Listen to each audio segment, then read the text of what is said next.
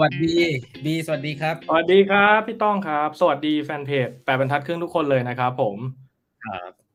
ขอบคุณบีมากเลยครับสำหรับเวลาวันเสาร์ดึก ๆ แบบนี้นะครับโอ้ยขอบคุณพี่ต้องมากกว่าที่ชวนมาคุยกันสนุกสนุกๆแล้วกันครับ แล้วก็เป็นอีกหนึ่งคนที่จุกๆกับกับคริปโตนะครับวันนี้ไปรอปีหน้าเลยครับ เรารอกันปีหน้าครับ แล้วค่อยเปิดมาอีกทีหนึ่งใช่ ลบลบลบแอปทิ้งไปจะดีมือมือหนักๆหน่อยช่วงนี้ เพื่อนมีเพื่อนพี่ถัวจะไม่รู้ว่าถัวยังไงละนะฮะครับ ก็นั่นแหละฮะโอเคก็เป็นหนึ่งในวิบากกรรมประจำปีเลย ครับ ผมได้ วันนี้อยากจะคุยกับบีเรื่องชื่อหนังสือเนี่ยแหละอะพี่มีอยู่ในมือแล้วขอบคุณมากเลยบีที่ส่งหนังสือมาให้เนาะพี่ก็สั่งเพิ่มไปแล้วนะฮะให้น้องโอ้ๆในทียิมนดีอ่านขอบคุณมากเลยดีคมารักบเลยครับงามๆครับก็แนะนำทีมเอ่อไม่ใช่ทีมจะพูดทีมแปดบรรทัดครึ่งไม่ใช่แนะนำแฟนเพื่อนเพื่อนๆแปดบรรทัดครึ่งนะครับ ก็ เออผมคิดว่าเป็นหนังสือการตลาดที่ครบครบนะ อีกเล่มหนึ่งในเมืองไทยนะฮะก็ถ้าเกิดคุณเป็นผู้บริหารหรือเป็นพนักงาน แต่ไม่รู้จักหนังสือเล่มนี้พูดแล้วเขาคุยกันไม่รู้เรื่องนี่ผมว่าคุณลำบากแล้วนะฮะก็เอ่อไปหาซื้อกันได้นะครับ แต่วันนี้เดี๋ยวบีมาเล่าให้ฟังหน่อยมันคืออะไรนะ seamless marketing communication นะฮะได้เลยครับยินดีมากแต่วันนี้ก่อนจะคุยเข้าพวกเนื้อหาอะไรอย่างนี้ให้บีแนะนำตัวนิดนึงก่อนหลายๆคนอาจจะยังไม่รู้จักว่าเราทำอะไรมาบ้างเนอะแนะนำตัวโอนิดนึเคง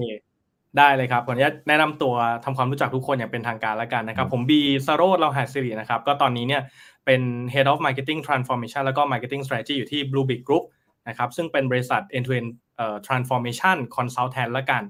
นะครับ แล้วก็ผมก็เป็นเจ้าของเพจสโรดคบฮิตการตลาดด้วยนะครับ ก็เขียนบล็อกกรุบกรุบกิบกิบเกี่ยวกับเรื่องการตลาดนะครับ แต่ว่าก่อนหน้านี้เนี่ยเอ่อหลายคนอาจจะคุ้นเคยหน้าผมเอ่อในฐานะของ Co-founder แล้วก็เอ่อ CMO ของ Rabbit Digital Group หรือว่า Rabbit Tail นะครับ ซึ่งตอนนี้ก็ได้เปลี่ยนหมวกจากเอเจนซี่มาทำในฝั่ง consult เป็นที่เรียบร้อยแล้วนะครับผมก็แต่ว่าก่อนหน้านี้ก็ทำนะครับเป็น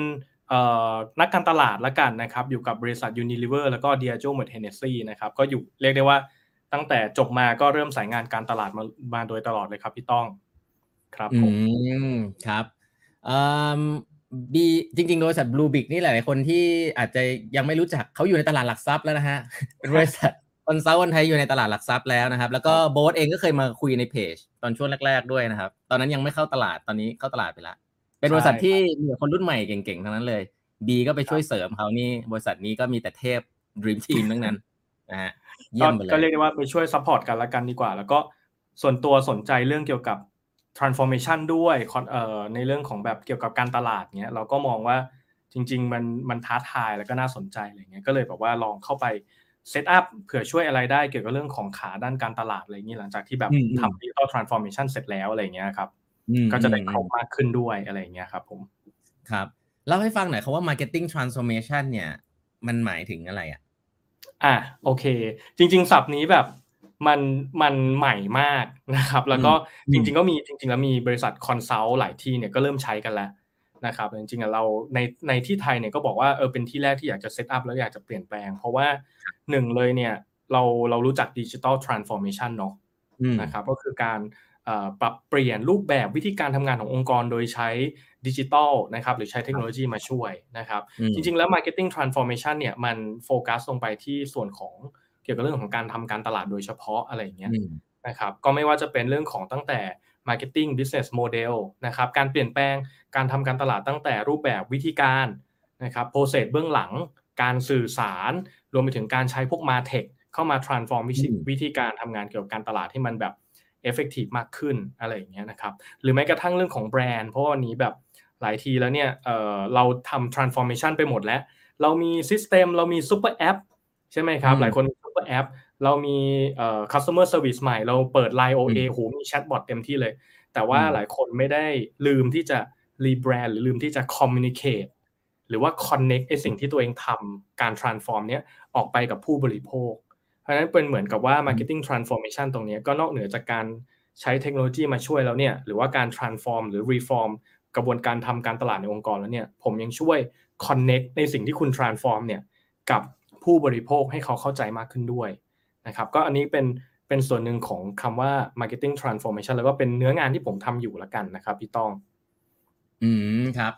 ปกติองค์กรใหญ่ ๆ เนี่ยเขาเขาเขารู้ไหมว่าเขามีปัญหาแล้วเขามีปัญหาอะไรบ้าง ที่เขาต้องเขาเขาเขาต้องมีการปรับเปลี่ยนไอ้เรื่องไอ้เอาเอาเนี่ยจะในเรื่อง marketing ก็ได้นะว่าแบบเออเท่าที่เห็นทีมมา marketing นี่ถึงปัญหาอะไรบ้างที่มันท้าทายอยู่ช่วงนี้ คือความท้าทายเนี่ย เวลาที่ผมไปคุยกับนักการตลาดหรือทีมการตลาดเนี่ย คือตอนเนี้ย มัน pacing ของมันเปลี่ยนแปลงอะ pacing ของการเปลี่ยนแปลงมันมันโคตรเร็วเร็วมากเลยอะเร็วจนเร็วจนกระบวนการทำงานของการตลาดเดิมที่แบบเป็น waterfall ในแง่ของ marketing เนี่ยมันมันใช้ไม่ได้ละทีเนี้ยปัญหาที่เกิดขึ้นเลยหลายครั้งในเรื่องของการตลาดวันนี้ที่มันเร็วมากๆ มันมีความไม่แน่นอน มันมีแบบเรื่องของการสื่อสารเดี๋ยวก็มีแพลตฟอร์มใหม่ขึ้นมาแล้ว เดี๋ยวแป๊บเดียวปีที่แล้วกำลังวางแผนอยู่ปีนี้ต้องมาทำอะไรอะ TikTok Marketing ปีนี้ก็ต้องมาสนใจเรื่อง Metaverse แล้วนะปีที่แล้ว TikTok ปีนี้แบบ อยู่ดีก็ข้ามไป Metaverse อะไรอย่างเงี้ยแบบเฮ้ยมันเกิดอะไรขึ้น ฉันยังวาง year plan ปีที่แล้วไม่เสร็จเลย แล้วก็ต้องมาปรับนู่นนี่นั่นอีกแล้ว เพราะนั้นพอมันเปลี่ยนเร็วมากเนี่ยมันก็จะมีปัญหาเรื่องของการสื่อสารไม่ว่าจะเป็นการกระบวนการสื่อสารภายในองค์กรอย่างเงี้ยข้างบนเขาอาจจะไม่เห็นความเปลี่ยนแปลงเท่ากับข้างล่าง ข้างล่างพอเห็นความเปลี่ยนแปลงแล้วเนี่ย พอเราเสนอไปข้างบนบอกว่าเฮ้ยยังไม่มีใครทำไม่เห็นมี case study มาเลย ยังไม่เห็นมี success case เลยรอไปก่อน เราเอาสิ่งที่ชัวร์ก่อนอะไรอย่างเงี้ยพอมันเป็นแบบนั้นปุ๊บเนี่ยพอมันปรับเปลี่ยนไม่ทัน มันก็เลยวกกลับไปใช้วิธีเดิมๆที่มัน safe นั่นคือปัญหาเพราะปัญหาวิธีเดิมๆที่มัน safe คืออะไรมันคือ การทำงานแบบเขาเรียกว่าผมเรียกว่าเป็นแบบน้ำตกอะฮะก็คือรอมามี research มาก่อน มีทีม product develop มาเสร็จปุ๊บอะได้ product มาหนึ่งอันนะครับ สร้างอ่าก็มาทำจุดขายทำ customer research ได้ผลสรุปมาสร้างแบรนด์ สร้างแบรนด์เสร็จปุ๊บไอ้ได้ concept มา brief agency กลับไปคิด pitching มา 2 เดือนสองเดือนเสร็จปุ๊บทำ production ใหญ่โตทำ digital campaign launch ไอ้ตั้งแต่แรกยันจบเนี่ย โลกมันเปลี่ยนไปอีกแล้ว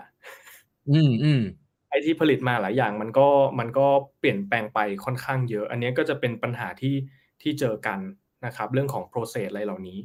อันนี้เป็นปัญหาที่หนึ่งเลยที่ที่เจอกันบ่อยมากนะครับ ปัญหาที่สองเลยเนี่ย ก็คือเรื่องของแบบว่าหลายครั้งเนี่ยเวลาเราทำการตลาดเนี่ยเรามองงบประมาณด้านการตลาด และกันไม่ว่าจะเป็นแคมเปญการสื่อสารหรือแม้กระทั่งไอการทำแชทบอทการสร้างเว็บไซต์อะไรพวกนี้ครับ หรือว่าการที่ต้องไปสมัครระบบ CRM การบิวมันขึ้นมาเนี่ยเรามองหลายหลายองค์กรมองว่าเป็น expense เป็นค่าใช้จ่ายทางการตลาด แต่ไม่ได้มองว่ามันคือ investment นะครับมันคือเงินลงทุนที่ ที่สุดท้ายเลยในเวลาที่เรา invest ไปเนี่ยมันจะมี return กลับมาในระยะยาวใช่ไหมครับ อย่างเช่นการสร้างแพลตฟอร์มเรื่องของ Data การสร้างแพลตฟอร์มเรื่องของ Customer Service ที่ดีแล้วเริ่มทำวันนี้ ตั้งแต่วันนี้เลยเนี่ยเราสามารถที่จะลงปีนี้อาจจะเป็นก้อนใหญ่ แต่ในปีหน้าปีถัดไปเนี่ยมันจะมี return กลับมาในแง่ของไม่ว่าจะเป็น customer lifetime value หรือว่าการซื้อซ้ำการ loyalty purchase อะไรเงี้ยแต่บางทีนักการตลาดหลายคนก็จะมองว่าอันนี้ไม่สำคัญเพราะมันไม่เกี่ยวกับยอดขาย อืม เราโฟกัสยอดขายก่อนอะไรแบบนี้นะครับ เพราะว่าเชื่อว่าปีสองปีที่แล้วเราอยู่ในโลกของโควิดมาเนี่ยหลายคนก็จะมองเรื่องของยอดขายเป็นหลัก ขอให้ปิดปีให้ได้ ขอให้ปิดยอดให้ได้ แล้วมันก็จะกลายเป็น tactical ซะเยอะ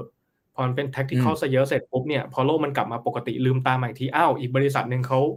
ลงทุนสร้างระบบไปหมดแล้ว เราเพิ่งมาเริ่ม อืมเราก็ช้ากว่าเขาไปแล้วเกือบสองปีนะครับ อันนี้ เป็นปัญหาที่ที่เจอกันเยอะมากก็คือพอมีโควิดปุ๊บทุกคนหยุด หยุดการทำ transformation หยุดการลงทุนทาง marketing แล้วก็หันเอาเงินก้อนนั้นเนี่ยไปทำการสร้างยอดขายระยะสั้นแทนอันนี้ก็เป็นปัญหาใหญ่เหมือนกันครับ ที่เจอนะฮะครับอู้เดี๋ยวเราคุณจะกลับมาคุยเรื่องไอตัว transformation อันนี้น่าสนใจมาก ในหนังสือ seamless marketing communication เล่มนี้เนี่ยเออพี่ลืมบอกแล้วที่พี่ที่พี่เอออยากจะคุยอันแรกเลยคือ เออบีเขียนว่า เฮ้ยมันไม่ควรจะเรียกว่าการตลาดนะ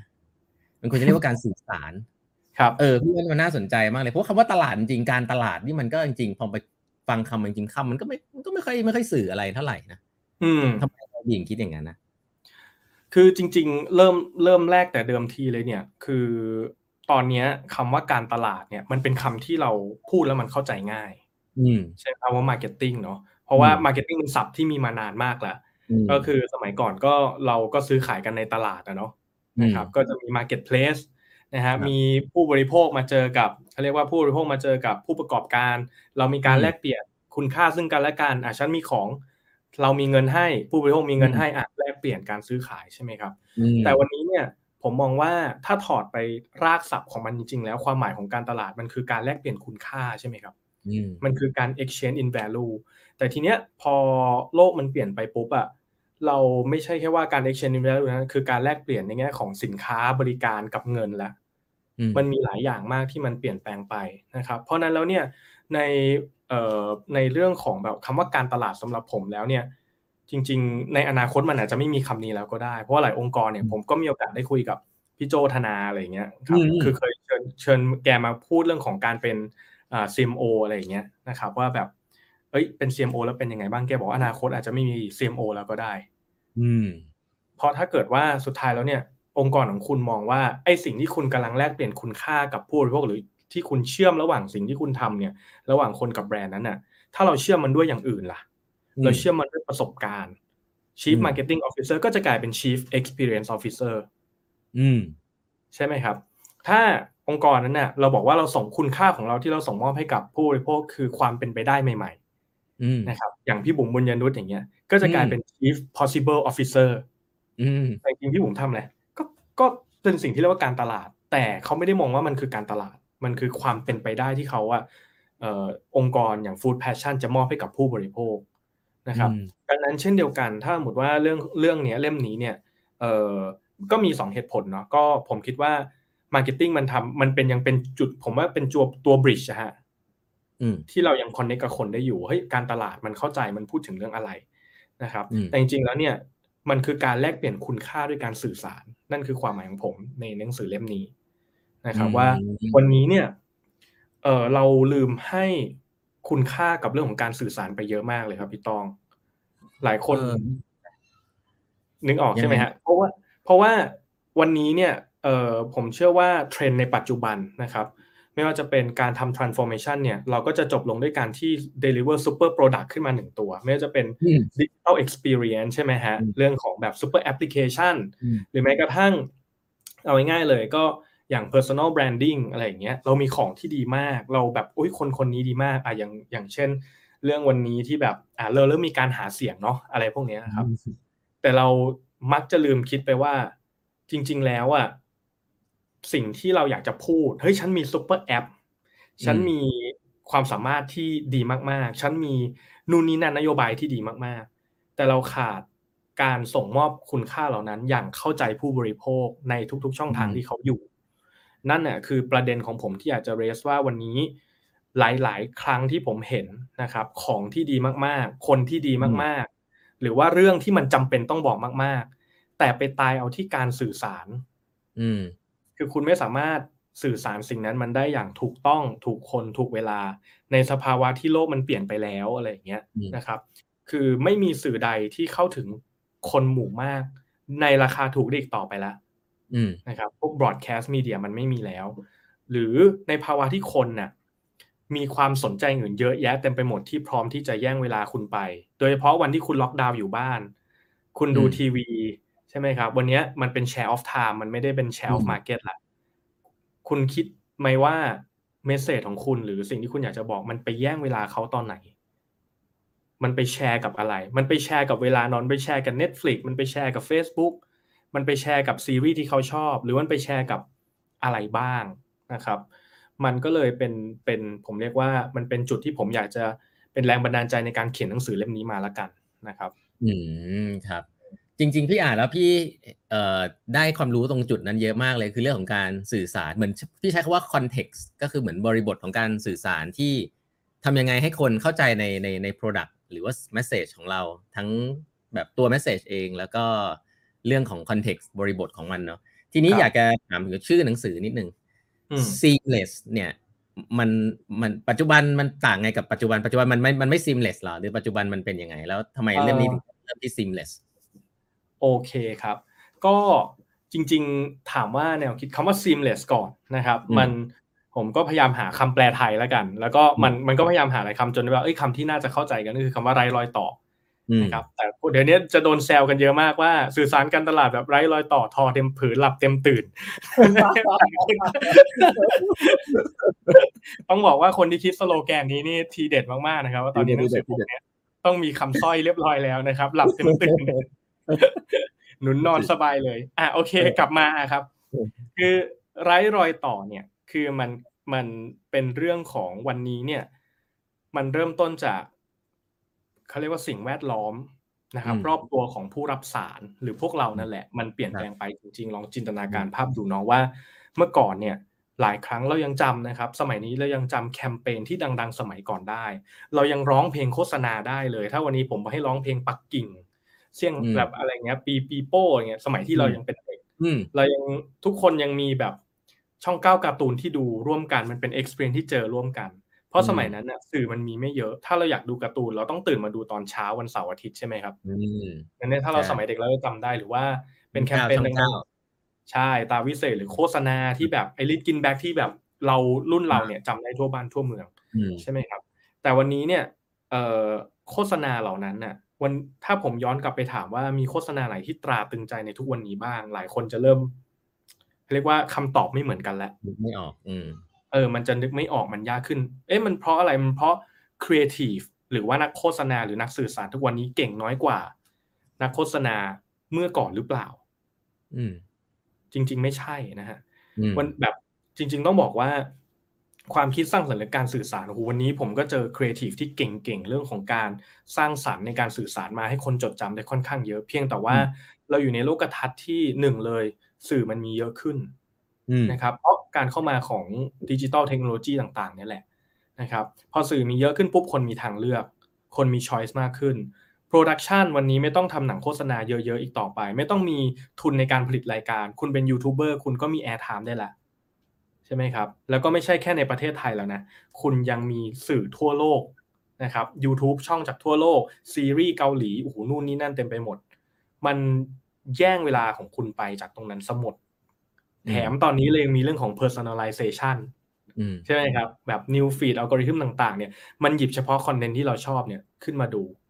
เพราะนั้นเนี่ยมันเลยมีแล้วยิ่งแล้วยิ่งเดี๋ยวนี้ ad มันก็ฉลาดมากใช่ไหมพี่ต้องนะครับ อ่ายกกรณีสมมุติว่าเรากำลังจะซื้อเอ่อหม้อทอด หรือว่าเครื่องใช้ไฟฟ้าแล้วกันผมกำลังจะอยากจะซื้อเครื่องฟอกอากาศ Xiaomi ในช่วงวันฝุ่น PM เยอะ ผมเข้าไป search เครื่องฟอก Xiaomi ปุ๊บอะตามหลักแล้วต้องไปเทียบราคาคือออกไปดูรีวิวก่อนออกไปเพื่อความมั่นใจก่อน และระหว่างที่ออกไปดูราคาแล้วความมั่นใจนั้นนะแอดเครื่องฟอกอากาศตัวอื่นมันยิงมาเรื่อยๆเลยอืมเดี๋ยวมีฟิลิปโหเดี๋ยวมีของเอ่อนู้นยี่ห้อนู้นยี่ห้อนี้มาเต็มไปหมด โอ้ ระหว่างทางมันเหมือนแบบ เราเข้าไปดูสนใจคนนี้แล้วเดินออกมาโอ้ทุกคนต่างลุมถึงแย่งกับเรา ใช่ไหมครับ แล้วสุดท้ายปลายทางแล้วเนี่ยเราไปจบที่หน้าร้านบางทีเราอาจจะไม่ได้ซื้อเสี่ยวมี่เลยก็ได้ไปซื้อแบรนด์อื่นที่ เราเชื่อว่าใกล้เคียงกันแล้วราคาเหมาะสมกว่า อืม ใช่ไหมฮะ เพราะนั้นไอ้ระหว่างทางที่โดนแย่ง attention ไปทั้งหมดอะมันเลยเป็นที่มาของคาว่าร้อยรอยต่อ ว่าเราจะมีแนวคิดยังไงบ้าง ที่เราจะ เข้าใจคนหนึ่งคน ว่าในประสบการณ์การรับสื่อ หรือการสนใจเรื่องใดเรื่องหนึ่งเนี่ยจนกระทั่งปิดการขายอันนั้นเน่ะเราจะมีวิธียังไงบ้างที่เราจะสื่อสารในเรื่องที่เขาสนใจใน message ที่แบบเอ้ย step ถัดไปเขาจะคิดอะไรต่อนะ แล้วเราต้องพูดอะไรต่อเฮ้ย step ถัดไปของวันเขาดูอันนี้เสร็จปุ๊บเขาอาจจะเฮ้ยไม่ได้แล้วต้องไปทำงานขึ้นรถไปแล้วทำยังไงระหว่างที่ขึ้นรถนั้นน่ะ เราคุยกับเขาได้อย่างถูกต้องแล้วไม่รบกวน ใช่ไหมครับ การวางแผนแบบเนี้ย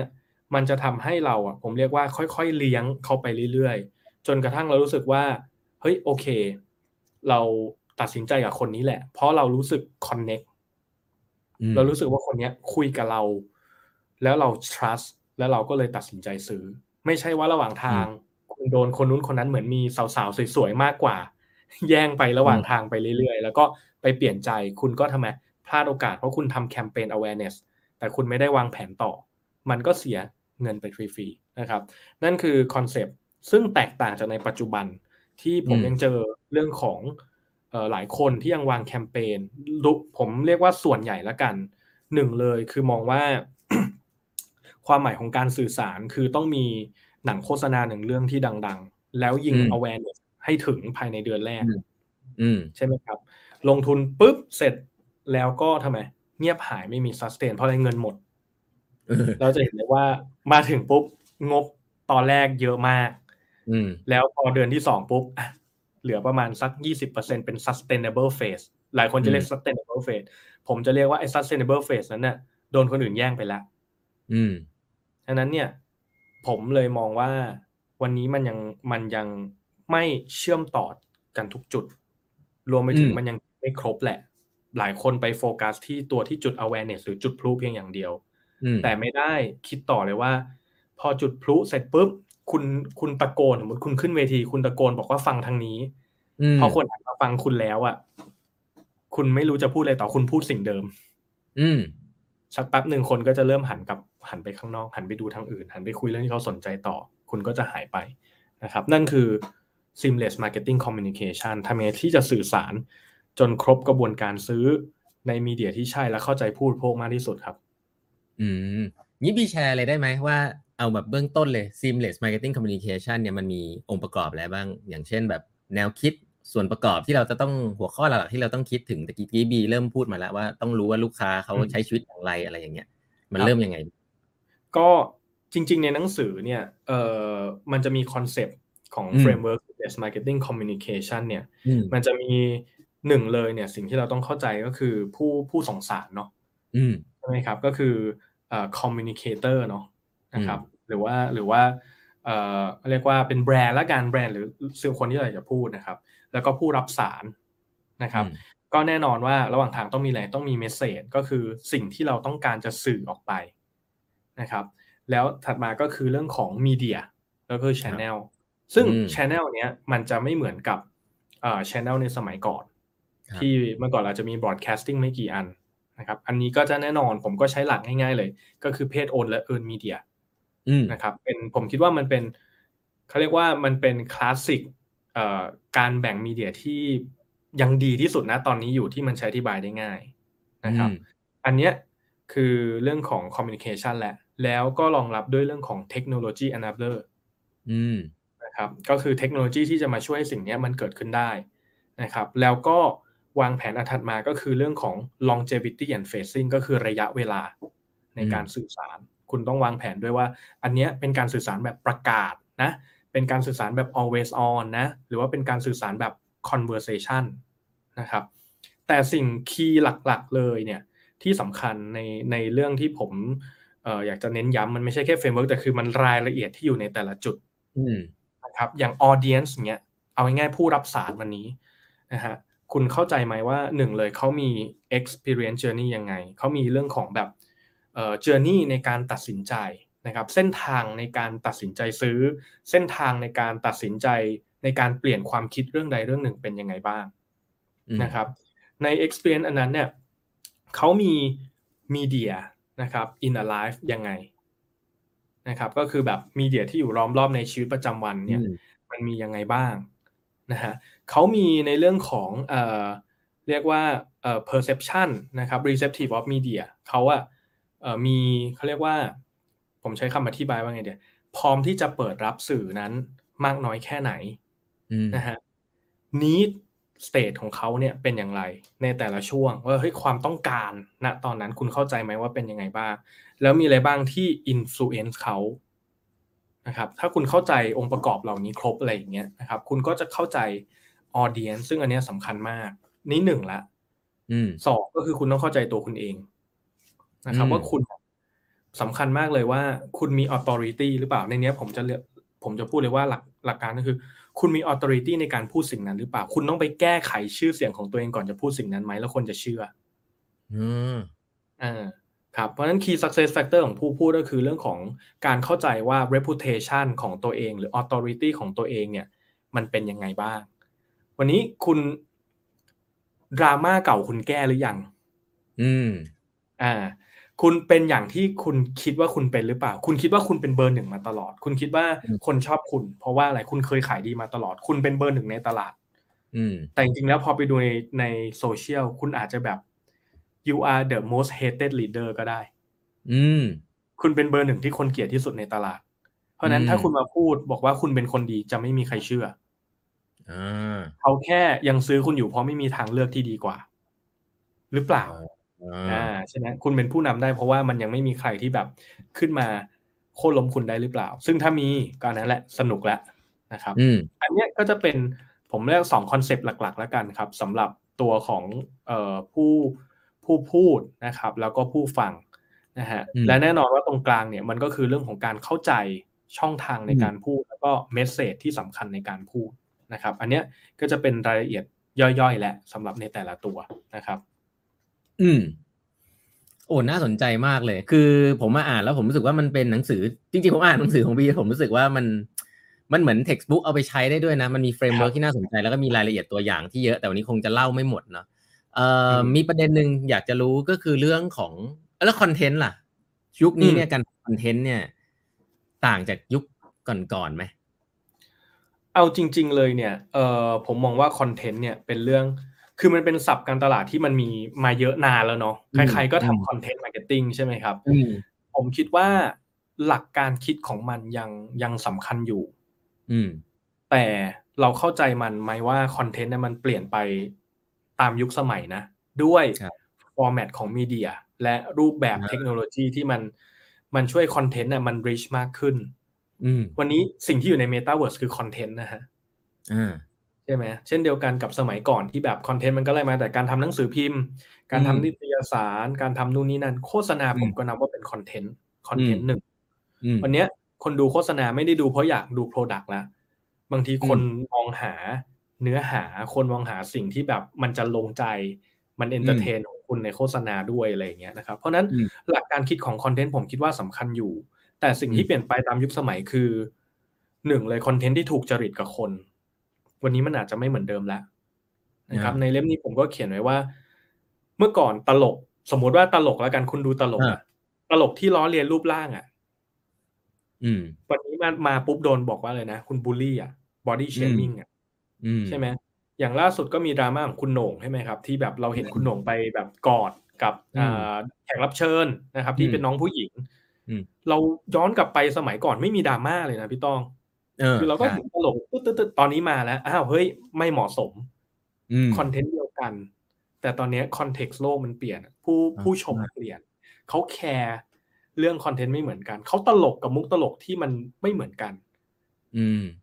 อ่า เพราะฉะนั้นหนึ่งอะ คือบริบทเปลี่ยนแล้วสองคือ format มันก็เปลี่ยนใช่ไหมครับครับ คือเรามีเทคโนโลยีในการผลิตคอนเทนต์ที่เยอะขึ้นมากอืมเดี๋ยวนี้ง่ายมากฮะใน in- ใน TikTok อย่างเงี้ยหรือในแอปพลิเคชันต่างๆ Canva อย่างเงี้ยฟิลเตอร์กราฟิกอะไรมันมันเยอะมากเลย เพราะฉะนั้นเนี่ยกระบวนการในการสร้างสรรค์คอนเทนต์นะครับเทคโนโลยีในการสร้างสรรค์คอนเทนต์มันมีเยอะขึ้นเยอะนะครับมันก็เลยทำให้คอนเทนต์เนี่ยในอนาคตเนี่ยมันจะถูกลงและคุณภาพดีขึ้น อืมอืมครับอืมแน่นอนนะฮะอันที่สามเลยก็คือเรื่องของช่องทางใหม่ๆ format ใหม่ๆนะครับก็แน่นอนว่าเดี๋ยวนี้เดี๋ยวมันจะมี experience อย่างเช่น Metaverse เข้ามา ถ้าสมมติมันมาจริง ๆ ในประเทศไทยทุกคนตอนนี้มีแว่น VR ราคาถูกติดอยู่บ้านมันจำเป็นมากๆ คราวนี้แหละคอนเทนต์ที่คุณเมื่อก่อนเคยสื่อสาร แบบปกติแบบหน้าจอคุณดูธรรมดาคนนี้คุณมี experience รอบตัวแล้วคุณสัมผัสได้คุณเดินได้คุณ interact ได้ นะครับ ก็อันนี้เนี่ยคือการเปลี่ยนแปลงไปแล้วกันของคอนเทนต์ว่าคุณต้องเข้าใจว่าเฮ้ยโลกมันเปลี่ยนยังไง แต่หลักคิดเหมือนเดิมคอนเทนต์ที่ดีต้องมีคุณค่ากับผู้บริโภคอืมคำว่าคุณค่าเนี่ย คือเหมือนกันเลย value เนี่ย ถ้าคุณจะให้ value กับสิ่งใดสิ่งหนึ่ง คุณต้องให้เวลากับมัน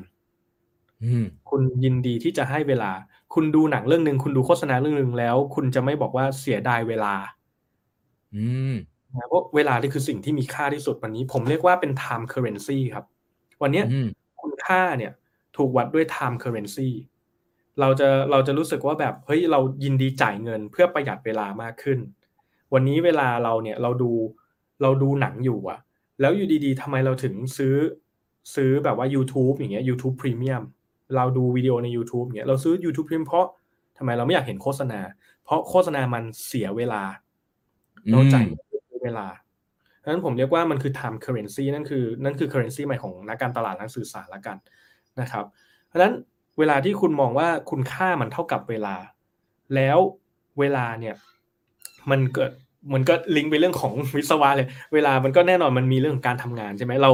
เวลาเราทำงานเนี่ยมันเหมือนเรา store productivity ที่เราเสียเวลาอืมทำ productive มันอยู่ในรูปแบบของเงิน อืมเงินเนี่ยคือตัว เอ่อเขาเรียกว่าตัวเก็บ เวลาในการทำงานของเรานะฮะใช่ไหมมัน store productivity เอาไว้ฉะงั้นถ้าคุณยินดีจ่ายเงินให้เรื่องนี้แปลว่าคุณให้คุณค่ากับมัน ก็เป็นเรื่องเดียวกันเลย เพราะนั้นคอนเทนต์ที่ดีต้องมีคุณค่ากับผู้บริโภค เขายินดีที่จะเสียเงินหรือเสียเวลาให้กับมันนะครับประมาณนี้โอเคเอ้ย บีมีคนถามแล้วอะว่าหนังสือครับหนังสือนี่ขายที่ไหนขายยังอะอ๋อขายแล้วครับ วางขายแล้วครับ ผม ก็ อันนี้นะครับก็ตอนนี้อุ้ยมีดูดูแปะไว้เพียบเลยเออครับขายยังก็อันนี้นะครับวางขายอยู่ที่เดี๋ยวเดี๋ยวจะมีส่งลิงก์ให้เดี๋ยวเดี๋ยวแปะอ่าลิงก์ให้แล้วกันนะครับอืมก็จะมีที่นายอินนะครับอืมออนไลน์นายอิน C1 แล้วก็อมริน How to นะครับแล้วก็สำหรับ e-book ก็อยู่ที่ u b นะครับแล้วก็เว็บแอมเว็บงาน MEP นะครับตอนนี้ก็ B2S กำลังเข้านะครับผมวันนี้เพิ่งไปอ๋อ ใหม่ใช่ครับใหม่มากเลยใหม่มากเลยก็ใหม่มากเพราะว่าเพิ่งวางแผนวันที่20เองครับ ผม20ก็กำลังครับดิสทริบิวอยู่ครับผมครับตอนนี้ใครฟังอยู่ฝากเอ่อกดไลค์กดแชร์ให้นิดนึงนะครับ จริง ๆ แล้วเอ่อเดี๋ยวจะคุยกับบีต่อหูเวลาผ่านรวดเร็วจังเลย อยากจะคุยกับบีเรื่องเทคโนโลยีหน่อยตะกี้พูคดรับเรื่องเอ่อเทคโนโลยีซึ่งเป็นพื้นฐานเนาะองค์กรใหญ่อืมมีเยอะมากเลยนะ ที่ลงทุนกับเทคโนโลยีแล้วไม่ได้ใช้เนี่ยครับไม่แน่ใจว่าในเชิง marketing เนี่ย เทคโนโลยีที่เราพูดถึงแล้วมันแบบเป็นเทคโนโลยีที่ที่ที่ที่น่าสนใจสำหรับองค์กรที่อาจจะเริ่มเพิ่งเริ่มนั่นอยากจะสนใจเรื่องพวกนี้เนี่ยมันมันเป็นประมาณไหนบ้างอะโอเคครับเอ่อเรื่องของ MarTech ละกันเรื่องของเทคโนโลยีอืมเนี่ย มันก็ถูกพูดถึงเยอะมากอืมๆนะครับ แต่ว่าตอนนี้เนี่ยอย่างผมเรียกว่าเทคโนโลยีที่ผมเจอ แล้ววันนี้ทุกคนใช้กันบ่อย และใช้กันเยอะ ส่วนใหญ่อืมก็จะเป็นเทคโนโลยีเกี่ยวกับการจัดการ Data และผู้บริโภค อืมนะครับแน่นอน CDP อ่าอืม DMP แล้วก็ CRM ก็ยังเป็นเทคโนโลยีพื้นฐานที่วันนี้คุณก็ต้องเริ่มเอ่อ equip เข้ามาในองค์กรแล้วนะครับอืมอันนี้ผมบอกเลยว่าเป็นเป็นพื้นฐานสุดๆนะครับ ว่าครับ Data เนี่ยอ่ามันเป็น a must do ละกันนะครับ แต่สิ่งหนึ่งที่อยากจะเสริมมาคือ แล้วพอได้ Data มาเสร็จแล้วอะเทคโนโลยีที่จะไปต่อยอดแล้วเอาเอาสิ่งนั้น Insight ต่างๆ ที่คุณเก็บข้อมูลมาไปทำการอ่าสื่อสารต่อเนี้ย มันก็จะมีเทคโนโลยีอีกหลายแบบนะครับอืมไม่ว่าจะเป็นอะผมยกของคอ t เลอร์มาเลยละกัน แล้วผมอืมอธิบายให้คนเข้าใจมากขึ้นเนาะนะครับอืมอย่างเช่นเอ่อในเรื่องของ contextual technology อืมก็คือเทคโนโลยีประเภทที่เราเข้าใจว่าณตอนนั้นผู้บริโภคเนี่ยมี action reaction หรือบริบทเป็นยังไง เช่นพวกเซนเซอร์ต่างๆนะครับ sensor tech เอ้ยอืมตอนนี้คนเดินเข้าร้านมาแล้วนะอืมคนนี้เอ่อคนกำลังแบบ กดซื้อนะ เราจะรู้ได้ไงว่า ตอนเนี้ยเขากำลังคิดอะไรอยู่เขากำลัง search ว่าอะไรเขา voice search demand ไปว่าอะไรบ้างนะครับ ก็คือเทคโนโลยีที่ทำให้เรารู้ว่า ณตอนนั้นผู้บริโภคอยู่ในบริบทไหนต้องการอะไรรับสื่อแบบไหน แล้วก็สนใจหรือไม่สนใจนะครับ สื่อเป็นยังไงบ้างนั่นคือเรียกว่า contextual technology นะครับอืมเรื่องที่สองก็คือพวก augmented tech ก็พวกอืมนี่เลย การทำให้ touch point ต่าง ๆ ของเราอะ มีความน่าสนใจ และทำให้คนอยากจะ engage มากขึ้นอืมนะครับเอ่อเบสิกที่สุดเลยก็คือพวก AR หรือว่าพวกที่แบบการ design experience ในโลกความจริง เช่นพวก kiosk ต่างๆ ที่เราเจอกัน ที่เราแบบเอ้ยไปร้านแล้วแบบเล่นนู่นนี่นั่น touch screen จับหน้าเราได้ เราเวฟมือแบบ touchless contactless เลือกได้อะไรเงี้ย มันก็ทำให้เรามี experience ที่อยากจะ engage มากขึ้นนะครับอืมและอีกอันหนึงเนี่ยที่ ไม่มีใครพูดถึงแล้วกัน แต่ผมรู้สึกอืมว่าเอ้ยทำไมไม่มีใครพูดถึงเลย แล้วทั้งนั้นที่มันอืมจำเป็นมากคือพวก content technology อืมอืมคืออะไรอืมพวก content tech นะครับ คือเทคโนโลยีที่ทำขึ้นมาเอ่อเพื่อเอื้อต่อการจัดการผลิต แล้วก็อืม optimize content นะครับเอ่อเช่นอะไรบ้างนะครับ ผมแบ่งออกเป็นในในเล่มก็จะมีบอกนะครับ อย่างเช่นเรื่องของการ cre- เอ่อเขาเรียกว่า content creation technology ละกัน นะครับก็คือประเภทแบบโปรแกรมอัตโนมัตินะครับ ในการสร้างคอนเทนต์โดยใช้ AI ช่วยอืมอันเนี้ยมันจะช่วยเราสบายมากเลยนะครับเวลาที่เราคิดอยู่แล้ว เพราะแน่นอนว่าการทำไม่ว่าจะเป็นเรื่องของ seamless communication เนี่ยมันหลีกเลี่ยงไม่ได้ที่เราจำเป็นต้องทำเรื่องของ personalized marketing อืมแล้วก็เรื่องของ automation นะครับเพราะมนุษย์อะไม่สามารถแบบแต่ละคนน่ะมันมี life ที่แตกต่างกันมี media ลับที่มันเยอะมาก แต่เขาต้องการ message กับรูป นะครับเมสเซจที่เป็น copy text กับรูปที่เป็น art direction เนี่ยก็ไม่เหมือนกัน มนุษย์หนึ่งคนจะไปนั่งดีไซน์ให้ก็ไม่ใช่ มันก็ต้องใช้ AI เนี่ยในการ create content ขึ้นมานะฮะที่มันเรียนรู้ว่าไอ้คอนเทนต์แบบเนี้ยดีก็ create มันขึ้นมานะครับนี่คือคอนเทนต์ในเรื่องของ creation technology การจัดการนะครับผมเรียกว่า ECM อะ Enterprise Content Management Tech อืมนะครับอย่างบริษัทที่ทำเคียวซีราอย่างเงี้ยเขาเริ่มหันมาทำในเรื่องของ ECM ละ นะครับอืมคือประเภทของแน่นอนในองค์กรเนี่ยมันมีคอนเทนต์ที่ต้องใช้เยอะมากใช่ไหมคอนเทนต์ที่คุณผลิตแล้วลงเว็บไซต์คอนเทนต์ที่เคยทำ Q&A คอนเทนต์ที่เคยทำ Product Information คอนเทนต์ที่เคยยิงโฆษณาไปทั้งหมดคอนเทนต์ลิขสิทธิ์ภาพถ่ายต่างๆ ที่มันแบบอืมถูกผลิตมาจากทั่วโลกอะแต่มันไม่มีคน manage มันมันควรเรายังมีเอ่อระบบ CRM ที่ manage ข้อมูลลูกค้าอืมเราก็ควรจะมีระบบ manage content เหล่านี้เพื่อที่จะแชร์ insight knowledge แล้วก็แชร์ creativity รวมไปถึงลิขสิทธิ์ต่างๆ ในการจัดการ content ภายในองค์กร เพื่อทำไมวันหนึ่งที่คุณหยิบมา แบบเฮ้ยคอนเทนต์นี้เคยทำขึ้นมาแล้วนี่อืมเออเป็นยังไงบ้าง คุณจะได้แบบหยิบมา optimize ต่อได้เลยมหรือคอนเทนต์นี้คุณเสียลิขสิทธิ์ไปแล้ว คุณก็ควรที่จะ maximize มัน หรือคอนเทนต์นี้เอ้ยมัน expire แล้วเขาเรียกว่า license มัน expire แล้ว คุณจะได้ไม่เสี่ยงโดนฟ้องเวลาเอาไปใช้นั่นคือคอนเทนต์เขาเรียกว่า เป็น enterprise content management system หรือถ้าง่ายๆเนี่ยในในประสในในบุคคลทั่วไปก็จะเป็นพวก CMS แต่ว่าอาจจะมีแบบอัปเกรดขึ้นมานิดนึงนะครับ ก็จริงๆเอ่อพวก Salesforce หรืออะไรพวกนี้เขามีระบบตรงนี้ช่วยอยู่แล้วเหมือนกันนะครับ ในการจัดการคอนเทนต์เบื้องต้น เพื่อในการสื่อสารและโฆษณานะครับแล้วก็เทคโนโลยีสุดท้ายก็คือเรื่องของ Content Optimize Tech ก็คือแน่นอนว่าการให้เอ่อ AI นั่นแหละนะครับ มาช่วยวิเคราะห์ แล้วก็ช่วยปรับปรุงไม่ว่าจะเป็นเรื่องของบทความนะครับ เอ้ย suggest keyword ที่ช่วยปิดการขายได้ดีขึ้น suggest รูปภาพที่ทำให้คนเป็นตำ stop stopper ได้ดีขึ้นอะไรอย่างเงี้ยนะครับ ก็ผมมองว่านี่คือ content technology ที่มันจะมามีบทบาทในการทำ seamless marketing communication ได้มากขึ้นเยอะเลยนะครับ อืมโอเคโอ้เรื่องเทคนี่ยังมีให้เรียนรู้เยอะ ซึ่งในเล่มนี้ก็จะมีพูดถึงพวกซอฟต์แวร์พวกเทคพวกนี้ด้วยเผื่อจะไปหาใช่อ่านครับกันก็เนาะจะมีมีประมาณหนึ่งแล้วกัน เพราะว่าหนึ่งเลย ผมไม่ได้อยากให้หนังสือเล่มนี้เป็นหนังสือเทคจ๋าอืมนะครับก็เลยบอกว่าอะมีแตะแตะให้เห็นว่าเฮ้ยมันมีอะไรบ้างที่น่าจะใช้ได้ มีอืมมีของคนนี้นะ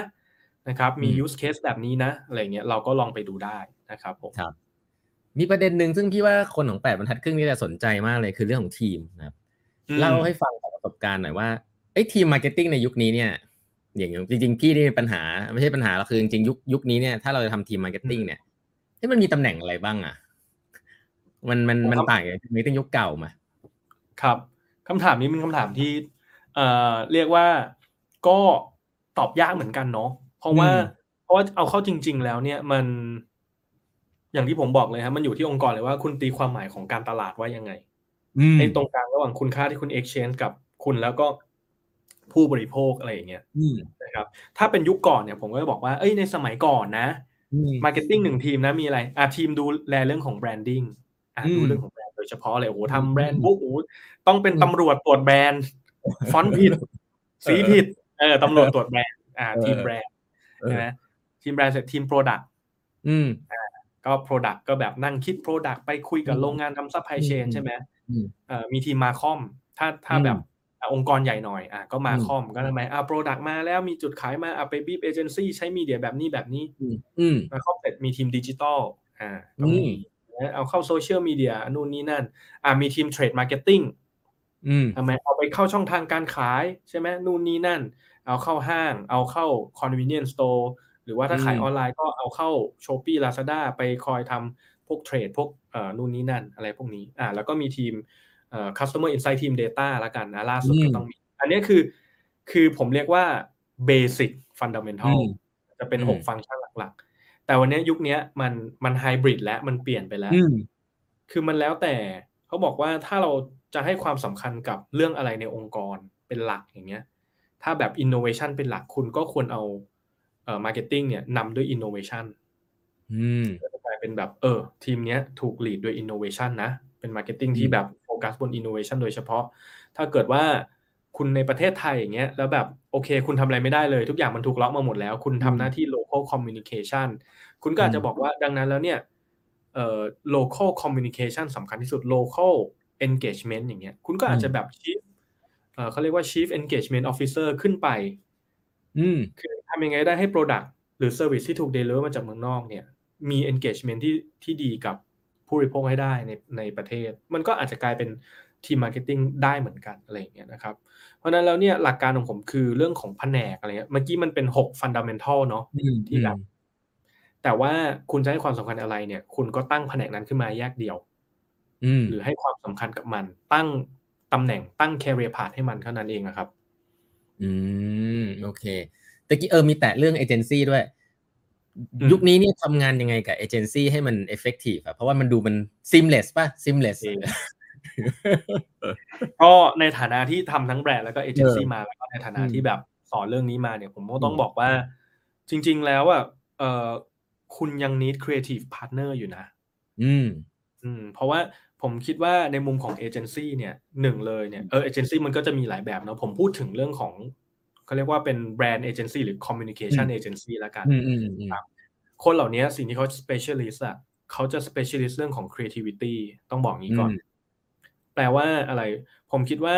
มันก็ย้อนกลับไปอย่างหนึ่งเหมือนกันว่าวันเนี้ยหนึ่งสิ่งที่ผมเจอในนักการตลาดอืมเหมือนกันก็คือเออเรามีผมเรียกว่า unbalance mindset อะอืมเขาเรียกว่าอะไรนะเอ่อ ยุคมันจะมียุคหนึ่งที่คนบ้า creative มากอืมๆแล้วก็เป็นยุคนี้ที่คนบ้า performance มากเออเออเออๆอาร์ตอาร์ตจ๋าเลยโอ้โหแคมเปญไวรัลต้องมีนู่นนี่อาร์ตแบบอืม science แบบ emotion driven อะไรยกว่าเออ for the world for the better world ใช่ไหม emotion เออเออจ๋าๆแล้วอยู่ดีๆ ก็ย้ายมาฝั่ง science หมดเลย เออ โอ้ นี่คุณครีเอทีฟคุณวัดผลได้ไหมไหนล่ะ Data มา support นู่นนี่นั่น ผมเลยรู้สึกว่าเราอะแบบไม่มีความพอดีในชีวิตของนักการตลาดอืมเท่าไหร่นะผมก็เลยมองว่าอืมเอ้ยคนที่มัน balance แบบ Art and Science ได้เนี่ยอืมมันมันจำเป็น ดังนั้นอืมแล้ววันเนี้ยเมื่อองค์กรของคุณน่ะ ถูกกดดัน ด้วยความเป็น performance ด้วยความเป็น science มากเกินไป ผมคิดว่าคุณต้อง balance มันด้วย creative specialist เหล่าเนี้ยกับ agency อืมคุณ ต้อง open for creativity ตรงนี้แล้วผมก็คิดอย่างหนึ่งว่าเอ่อ creativity ยังจำเป็นอยู่ ผมจะพูดอยู่เสมอเลยว่าวันนี้หนึ่งในความเข้าใจผิดของการตลาดก็คือคิดว่าดิจิตอลกับ Data เนี่ย คือยาวิเศษ อืมคุณมี Data อุ้ยมี Data บริโภคมี dashboard เอา Power อืม BI มาอื้อหือเป๊ะอืมตัดสินแบบนี้ขายได้ดีแน่นอนเออคำถามคือไอ้ Data ชุดนี้อะมันจะออกมาเป็น pattern คล้าย ๆ กัน ผมลองจินตนาการภาพแบบนี้แล้วกันว่า เออคุณพี่ต้องแล้วกัน สมมติพี่ต้องชอบกินกาแฟไหมครับ ชอบ ชอบกินกาแฟลาเต้หรือคาปูชิโน่หรือกาแฟอเมริกาโน่ครับเอ่อคาปูชิโน่ครับ สมมติคาปูชิโน่อืมสมมติว่า ผมผมเป็นโทรศัพท์มือถืออืมผมรู้ว่าพี่ต้องชอบคาปูชิโน่อืมผมเป็นบัตรเอ่อ member card ของอืมห้างห้างหนึ่ง ผมรู้ว่าพี่ต้องอืมชอบคาปูชิโน่ผมเป็นเอ่อเน็ตเอ่อร้านอาหารร้านหนึ่งก็รู้ว่าพี่ต้องชอบคาปูชิโน่อยู่ดีๆทุกคนเนี่ยยิงโปรโมชั่นคาปูชิโน่พี่ต้องหมดเลยสิบเจ้า personalize ด้วย personalize มากอืม moment ถูกต้องและ personalize มาก ได้มาอืมสิบอันพี่ต้องเห็น engagement หรือความแตกต่างของเรื่องนี้ไหมฮะ อืมอืมนึกออกว่า ก็คงต้องดูแล้วว่าเขาคุยอะไรกับเราก๊อปปี้มันเป็นยังไงอันไหนสื่อสารแล้ว ก็จะอธิบายไม่ถูกว่าจะไปซื้ออันไหน แต่รู้ว่ามันจะมีอันหนึ่งซึ่งซึ่งซึ่งเราตัดสินใจ แต่อาจจะพูดไม่พูดไม่ถูกนะในเชิง logicใช่ นั่นคืออืม part ของ creativity อะฮะอืมที่มันก็กลับไปยุคเดิมว่าวันนี้เราคิดว่าเรื่องของ Data เรื่องของอะไรพวกนี้มันจะช่วยเราทุกอย่างเราตัดสินใจบน logical มาก ๆ แต่สิ่งที่จุดขาดที่ทำให้คุณแตกต่างแล้ว engage กับผู้บริโภคได้คือ creativity อื มอันนั้นน่ะคืออืมคือ role ที่จำเป็นละกันของ agency หรือ creative partner นะครับเอ่อถ้าคุณ treat เขา right นะถ้า treat เป็น partner นะครับอันที่สองอืมเลยก็คือเรื่องหนึ่งอยากจะฝากเหมือนกันก็คือเอ่อจริง ๆ แล้วเนี่ยเอ่อเราอย่ารอ success case อะพี่อืมวันนี้ผมเจอมากก็คือว่าเราเราอยู่บนโลกใหม่มากใช่ไหมครับอืม วันนี้เราสองคนเนี่ย บางที Metaverse มันไม่มีใครเคยทำหรอก อืม เราแค่ต้องลอง ถูกปะอืมเอ่อแน่นอนถ้าคุณถามหา credential ของคนที่อืมทำ Metaverse ทุกวันนี้จะมีเอเจนซี่อยู่กี่เจ้าที่บอกว่าฉันเคยทำ Metaverse อืม แต่ถ้าคุณถามว่าคุณพอจะมี adaptive skill ที่คุณมา apply กับเรื่องของ Metaverse ได้ไหม อืม ผมเชื่อว่ามีหลายคนที่สามารถทำได้ อืมห รือคุณสามารถทำ NFT ได้ไหม วันนี้แบบคุณมีไอเดียเรื่องอะไร NFT คุณมีคนที่รู้เรื่องไหมผมเลยว่าในทุกองค์กรมันมีเทคโนโลยีที่รู้เรื่องนี้อืมแต่เขายังไม่เคยทำแต่เขายังไม่ยังไม่มีอยู่ใน port นี่แหละเพราะมันเป็นเรื่องใหม่ที่เพิ่งเกิด เขาอาจจะอยู่อืมระหว่างการทำงานอยู่ก็ได้ เพราะฉะนั้นเนี่ยหลายครั้งที่เรากำลังถามถึง portfolio ในเรื่องใหม่มาก ๆ เพราะเราอืมกลัว เรามีบอกว่าเรากลัวที่จะ risk เงินที่เสียไปกับเอเจนซี่อืมเจ้านี้ทั้งนั้นที่เขาไม่เคยทำมาก่อน แต่บางทีเขามี capability ที่ทำได้อืมเรารอให้เกิด success case แล้วเราค่อยจ้างเอเจนซี่นะวันนั้นมันก็เก่าแล้ว อืมเอออันเนี้ยอันตรายอืมนะครับ แล้วก็เห็นด้วยเห็นด้วยเลยเห็นด้วยเลยใช่อ่าใช่ต่อบางทีต่อมันต้อง risk แล้วกัน ข้อสุดท้ายแล้วกันผมผมจะอืมบอกถึงพี่น้องที่ใช้เอ่อ intangible asset ในการทำงานอย่างเช่นความคิดสร้างสรรค์ความคิดที่ปรึกษาอย่างตัวผมเองก็ เป็นเรื่องของชั่วโมงบินที่ปรึกษาที่ทำนู่นนี่นั่นมาแล้วกันก็คือเรื่องของเอ่อการการ treat เป็น partner เนี่ยมันต้องเป็น partner ทั้งเรื่องของธุรกิจ แล้วก็ partner เรื่องของ business อืมคือคุณอยู่เราอยู่ได้คุณอยู่ได้ อืมเนี่ยใช่ไหมเราควรที่จะต้องแบบทำงานแล้วก็เหมือนไม่ใช่ว่าอีกฝ่ายใดฝ่ายหนึ่งอะต้องเอาเปรียบซึ่งกันและกันตลอดเวลา เมื่อไหร่ก็ตามที่เราเปลี่ยน mindset จาก partner ที่แบบ เราเริ่มใช้เวลาในการต่อรองราคามากกว่าคุยเรื่อง solution อะอืมอันนั้นอะเรากำลังคุยกับเขาเป็นเป็น vendor แล้วอืเมื่อไหร่ก็ตามที่มี mindset เรื่อง vendor supplier มาทุกอย่างมันจะวิ่งกลับไปลองดูดิฮะ คุณจะมีเขาเรียกอะไรนะ ความปวดหัว เรื่องทำไมเราเสียเปรียบทำไมของไม่ deliver ทำไมราคามันแพง เราจะรู้สึกง่วนอยู่กับเรื่องนี้ แทนที่จะไปง่วนอยู่กับ problem and solution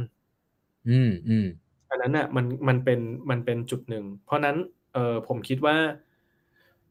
เรื่องของการ treat เขานอกเหนือจาก creative partner business partner สำคัญ ก็ให้ความสำคัญให้คุณค่ากับ intangible asset ด้วยละกันครับ ก็คืออมทรัพย์สินทางปัญญาอะไรพวกนี้สำคัญพอๆกันนะครับ พูดเช้าแทนทั้งวงการเลยละกันนะครับ ขอบคุณมากเลยขอบคุณมากเลย อันนี้อันนี้ดีเลยเพราะว่าเจอเจอกับตัวกับเอ่อบริษัทองค์กร คือส่วนใหญ่ก็จะเจอถามแหละคนภายในก็ได้เฮ้ยอันนี้เคยทำไหมยังหา credential อืม success มาก่อนอะไรอย่างเงี้ย แต่ว่าจริงๆ หลาย ๆ ครั้งทำของใหม่มันก็ยังไม่มีอะเนาะเอิ่มใช่ทีนี้ช่วงท้ายๆ อยากจะรู้เรื่องแล้วเรื่อง culture ล่ะของทีม marketing เห็นในหนังสือมีเขียนเรื่อง agile ด้วยนะ ใช่ใช่ก็สับเออผมเออเอาจริง ๆ ผมก็ชอบเอจายแต่เอจายเนี่ย ก็ต้องใช้ให้ถูใช้ให้ดีอะครับ อืม คือมันต้องมีคนใช้เป็นไม่ใช่แบบเอจายแล้วก็เอจายไปซะอย่างนั้นอะไรอย่างเงี้ย เพราะนี้เอจายมันก็จะเป็นศัพอืท์มที่แบบก็เรียกว่าเกลือๆนิดนึง แต่ว่าถ้าเราเข้าใจแก่นของมันจริง ๆ ว่าเอจายคืออะไร มันคือเรื่องของ adaptive อืมการมี critical thinking การพร้อมที่จะปรับตัว การพร้อมที่จะทิ้งของเดิมอืมเริ่มของใหม่ การพร้อมที่จะปรับเรื่องในทุกๆวันโดยที่ไม่รู้สึกว่าแบบอะไรวะเปลี่ยนอีกแล้ว อ่าอ่า แล้วนั่นน่ะคือ resistance ว่าแบบทำไมนายเปลี่ยนบ่อยอะไรวะอ่าแบบเปลี่ยนอีกแล้ว แบบทำไมเปลี่ยนเปลี่ยนโลเลใจโลเลนู่นแต่เมื่อไหร่ก็ตามที่เรา adapt เรื่องของ agile ว่าโอเค ถ้าเราเข้าใจว่าสถานการณ์มันเปลี่ยน ถ้าเราตั้งผู้บริโภคเป็นศูนย์กลาง แล้วเราเข้าใจว่าถ้าเราไม่ไม่ทำเราไม่สร้างความคล่องตัวให้เกิดขึ้นสิ่งใหม่ๆ ก็จะไม่เกิดมันก็ย้อนกลับไปปัญหาแรกที่ผมเล่าเรื่อง marketing มรอ approve ผ่านนายนายไม่ทัน เสร็จปุ๊บอืมคุยลงมา waterfall หกเดือนผ่านไปแล้วหกเดือนนี้แบบหกเดือนคือเวลาที่ขับเขาเกิดตั้งอยู่ระดับไปเออเออเออใช่ ใช่ไหมฮะ นั่นเนี่ยอืมก็อาจจะไม่ทันแล้วเพราะฉะนั้นผมก็เลยคิดว่าอยากให้ อยากให้เข้าใจแก่นของ agile แต่ว่าเรื่อง execution ก็ก็เน้นย้ำว่าก็ต้องไป training ให้เรียบร้อยนะครับ ไปแบบอืมเข้าใจมันจริง ๆ เหมือนเหมือนดีไซน์ thinking กับพี่ต้อง อืม ถ้าเราเข้าใจอืมแค่ framework เนี่ย แล้วเราไม่ไม่ลงไปในรายละเอียด จริงอืมๆคือแค่เอา framework มาทำผมว่ามันก็ไม่ได้ผลลัพธ์ที่ดี ซึ่งเอ่อ culture หนึ่งผมเขียนไว้ในนี้ในบทสุดท้ายเลย คือถ้าใครอ่านไม่ถึงบทสุดท้ายผมก็จะรู้สึกเสียดายมากๆ เพราะว่าบทสุดท้ายเป็นเรื่องที่ผมใช้สอนน้องๆในทีมทุกคนเลยครับอืมมันผมเปรียบอืมเทียบนักกลยุทธ์กับนักดนตรี อืม อืม เอ่อผมก็แบ่งเป็นหลายระดับเนาะอืมระดับ ล่างสุดเลยนะครับ เวลาที่เราเล่นกีตาร์เนี่ยอืมคือเราจับคอร์ด เรารู้ว่าคอร์ดเนี้ยจับยังไงอืมใช่ไหมครับ นั่นคือเรารู้ framework เรารู้ processอืมเรารู้แล้วว่าขอ C จับแบบนี้ เรารู้ว่า 4P ใส่แบบนี้ เรารู้ว่า Design Thinking มี Framework แบบนี้อืมแต่ดีดแล้วไม่บอดอะ คืออะไรอืมเราใส่ content ในแต่ละกล่องถูกต้อง อืม คือเราใช้เราเติมคุณค่าของมันนะถูกต้อง อันนั้นคือ basic ถัดมาคือเราเริ่มเล่นเพลงได้ คือเราเริ่มเอาคอร์ดเล่นตามหนังสือเพลง ก็คืออะไร ก็เหมือนดีไซน์ thinking ที่แบบโอเคเราก็จะมี process empathy เราเริ่มเล่อะไล่แต่ละกล่องใส่ถูกแล้วทำได้จนจบอืมนั่นคือเล่นตามเพลง ถัดมาแน่นอนเรา cover เพลงอืมใช่ไหม cover เพลงแล้วก็คืออะไร เอา framework เอาวิธีการที่แทนที่เราจะต้องใช้ framework ธรรมดา เริ่มที่จะไปทำใน pacing ของตัวเอง อืม เอ้ยอันนี้ไม่จำเป็น อันนี้แบบ เอ้ย ใส่แบบนี้ อันนี้ใส่มาก อันนี้ใส่น้อย อันนี้สำคัญ เราเริ่มรู้ เราเริ่ม เราเริ่ม cover ได้ อืม เสร็จปุ๊บ ถัดมา หลังจากทำไมเล่น cover แล้ว ก็แน่นอน ก็คือเรื่องของการแต่งเพลง อืม เราเริ่มที่จะ adjust framework ได้ เราเริ่มที่จะเอาคอร์ดนี้มาผสมกับคอร์ดนี้ได้ นะครับ จริงๆ หนังสือเล่มนี้ก็เหมือนการแต่งเพลงที่แบบ ผมเอาคอร์ดมา แล้วผมมองว่าคอร์ดเนี้ย น่าจะเอามาจับกับคอร์ดนี้ถึงจะดีนั่นคืออืมการแต่งเพลง ถัดมาคือแต่งเพลงแล้วเพลงฮิต อืม แปลว่าไอ้คอร์ดที่คุณสร้างสรรค์ขึ้นมาเนี่ย มัน work ว่ะ มันใช้แล้วอืม effective อืมขั้นสูงสุดเลยนะครับ ของเรื่องนี้ก็คือการ perform live stage อืมคือการไปเล่นบนเวทีจริง ก็คือการเอา framework นี้ไปใช้กับการทำงานจริง อืมมันเหมือนนักดนตรีที่ขึ้นเวทีอะพี่ตองอืมพอเราขึ้นเวทีปุ๊บหนึ่งปัญหาเฉพาะหน้า ความอืมกดดันของมวลชนอืมข้างหลังอีกมากมาย และถ้าคุณสามารถที่จะเล่นเพลงที่คุณแต่ง improvise อืมควบคุมฝูงชนแล้วปรับให้มันเข้ากับสถานการณ์ มีการพูดคุยอย่างเหมาะสม นั่นแหละ คือสุดยอดนักกลยุทธ์นักการตลาด และถ้าคุณเป็นมากกว่านั้นที่ขึ้นเวทีได้ คุณก็คือซูเปอร์สตาร์คุณก็จะกลายเป็นแบบสุดยอดนักการตลาด คนเขาเหล่านั้นมันก็จะมีสิ่งเหล่านี้แหละ ที่มันมันตามมานะครับ ก็เลยรู้สึกว่าจริง ๆ เนี่ยเอ่อย้อนกลับมา